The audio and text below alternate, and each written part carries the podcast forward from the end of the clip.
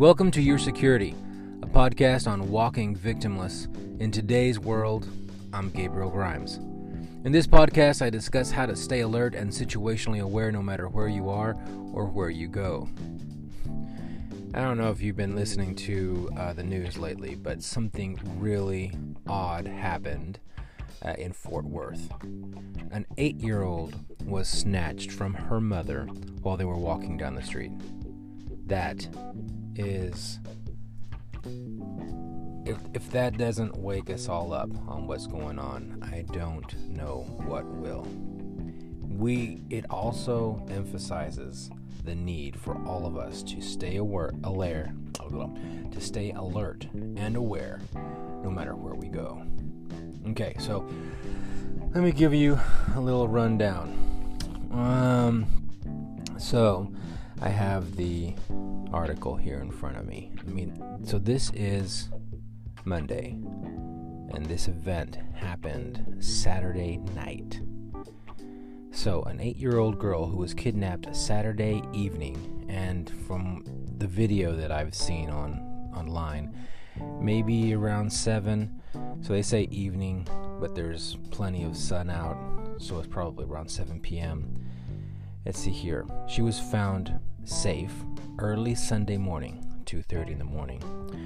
The girl was identified by police as, and I'm not going to say her name, at 10 p.m. Saturday, and she had been walking with her mother down Loudoun Street and 6th Avenue when a man grabbed her and pulled her into his car. Okay, so I saw the video. And the video, interestingly enough, was caught by a doorbell, ring doorbell home security system. So I, I think these home security, little side note, I think the home security systems like Ring, um, I think Blink has one, uh, Amazon has another one fantastic little systems. They're activated by movement. So whatever happens in front, car drives by or something like that, then the recording is taken, is used, and you can then review it later. Fantastic software. In any case, um, it's caught on tape. And these ladies, you would think that the lady and her daughter are walking down some seedy part of town, right? If she can get her her child abducted from her, she must be in the wrong place at the wrong time. No. You have got to see the video, and I'll keep a link of it in the description so you can go and look and, and see it yourself. But this is a relatively nice looking neighborhood um, not suburbia. It's still closer to the downtown area, but it is. It's a really nice neighborhood, and so you have this mother walking down the street with her eight-year-old daughter. Another car drives up, or a car drives up beside them, grabs the child, knocks the mother to the floor the street, and drives off. That's what happened. That happened at 7 ish p.m., and again, I don't know the exact time. I can just guesstimate from the light. But it happened around around 7.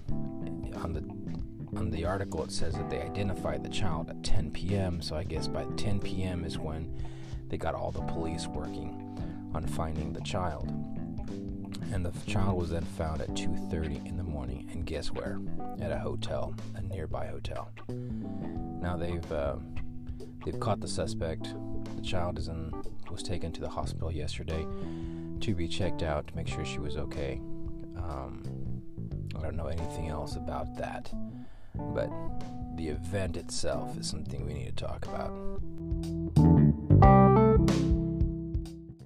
so here I am sitting in my extremely luxurious uh, sound studio. That's right, it's my car. Drinking my Veneto Colombian organic coffee. That's right, because in our house, well, in our house, we are about 90% organic. I'm probably the only non organic purchaser in the house. Everyone else is very organic drawn. I have my my my, Starbucks cup here with me. And it's from oh, it's from Orange County. Nice. Great place by the way. So, if you have a cup of coffee, grab a cup of coffee and we'll talk a little bit more. I'm going to take a little drink. One second, please. Delicious. So, how do you take your coffee? I like my coffee with a splash of whole milk and half a teaspoon of sugar. I used to drink it without sugar, but I've kind of fallen back into the a bad habit of, of sugar. But at least it is pure cane sugar and not any of this manufactured stuff. All right, so back to the story. So, this is an, a great example of how we need to be alert all the time. Now, in the video that I see, I see the car is driving down a street, and so the mother and the child were in the street. Now, I don't know if they were crossing the street, they were walking down the street, or what, but they were in a street. so that's probably the number one thing that I would watch out for. Let's not walk in the street. Let's walk on the sidewalk as best possible. Now, I remember in the beat that I worked in in Dallas as a police officer, there were some st- some sidewalks that were so jacked up you could not walk on the sidewalk. Not only did they look like they were exploding from the root systems from the nearby trees and uh, pieces of the sidewalk buckling all over the place, but they had cars on it, parked on it. They had uh, people uh, putting out their chairs and tables on the on the sidewalk as well, which really hampered a lot of the walking.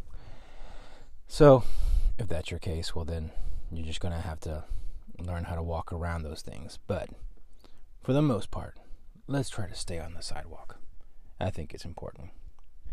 Next is we have to make sure that the people that are most likely vulnerable to an assault to walk on the inside of our of our walk, right?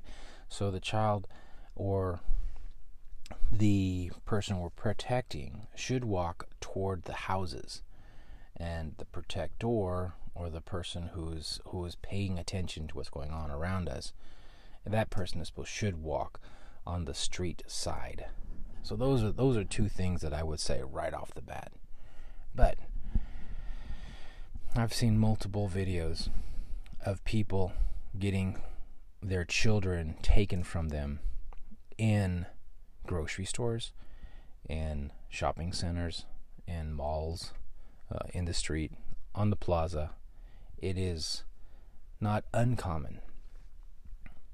So I would highly recommend moms and dads, uncles, aunts, grandparents, friends that if you were around a child, that you have eyeballs on that child at all times. We, we just can't let our guard down. We have to be alert. We have to stay alert. We have to be aware of what's going on around us. Now, we have this lady, and um, I mean, she's probably will never, from now on, this child will probably never leave her home ever because that mom's going to take care of this baby uh, extremely well from now on. But we need to uh, pull some some things out of the story to help us become better. Another thing we can take from this story was this uh, these doorbells. I mean, we really underestimate, I believe, how many video cameras are around us, and it is only about how we can best use this these uh, systems that's going to help us uh, move forward. I don't know if any of you saw the movie or the TV show called Person of Interest. So, Person of Interest is an, a TV show. I think it's available now on Netflix. But it has to do with the amount of cameras and uh, uh, surveillance that we currently have all over the place.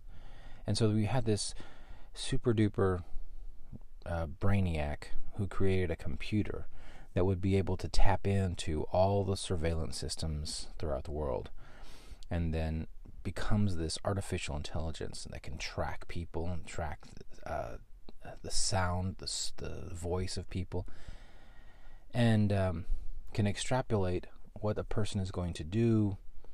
And by doing that, they can uh, create, you know, these likely patterns, behaviors, and then this is information is passed to the government. The government then can use it to track us, track the people, and of course, is always used properly to stop the bad guys, not the good guys. Anyway, I won't ruin it, but it's a it's a really good show.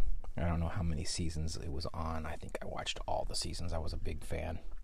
But the point being is that there's a lot of surveillance out there, and it is good for the police. It really is. They can help you find a lot of things. The problem is, police don't know what they don't know. So they don't have this big computer that's tapped into everything. So they won't know who has what video. If you are in or around an event like this, it wouldn't be a bad idea to tell the police that you may have some information. But on the other hand, it is kind of a double edged sword. Once you tell them that you have information, then that information and the, and the knowledge that you have a surveillance system that's pointed toward the street is going to be out there and they will continue to knock on your door. So take that into consideration as you as you share information with the police.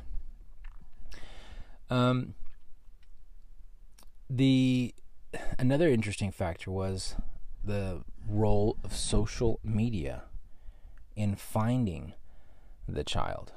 So the police took video, this video from the doorbell, and placed it on social media. And it was because of that video that was seen on social media that two people from a nearby church took that video and looked for that car. So they they went and reviewed and they saw the car in the hotel parking space and then told the police. The police came, then found the child. So that is another really interesting thing social media. Now, again, double edged sword. We can use social media to do a lot of things, but also social media is seen by a lot of people. So we need to be very careful on what we put on social media and use social media as a tool, not just put things on there willy nilly and showing things that we may or may not want other people to see. And then what else is really interesting is the bad guys, or this bad guy, was not found by the police. It was found by citizens. And this is what I like to talk about all the time. So, folks, you guys are security. The police try the best they can, but they're only a small number of people. So, in the city of Dallas, Texas, when I was a police officer, you know, I don't remember how many millions of people in Dallas. And the the fluctuation, the population of Dallas grew exponentially when it was uh, business time. You know, from eight o'clock to five o'clock in the afternoon, we had millions of people just flood downtown area, and then after five, everybody would leave. So there was the population of, of a city always fluctuates based on the work schedule day of the week. We only had 5,000 police officers. 5,000. And that's uh, probably a, a rounded up number. But 5,000 police officers, and that, you know, has to be divided into administrative staff, and then you have your people that are on day staff and afternoon staff, you know, first, second, and third watches. So on the street, on the street, for a city of four to five million people, we had maybe what, 200? I'm just going to 200. Uh, maybe a thousand, maybe 2,000 police officers. And probably that's that's really generous as well. So police officers have a reduced, you know, visibility of what's going on in the street. We think that the police are everywhere, but but they're really not. And we need to be taking a more active role in our security. And that means that we need to be looking at our own personal security. We need to look at our home security.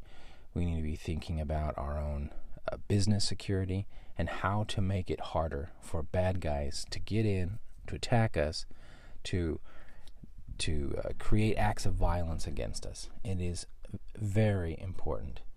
Police officers just cannot be everywhere at all times. And then as a citizen, I have to say, we don't want police officers to be everywhere at all times. It is not I don't think we want to have a police state. We want to be able to live our lives and then police can back us up.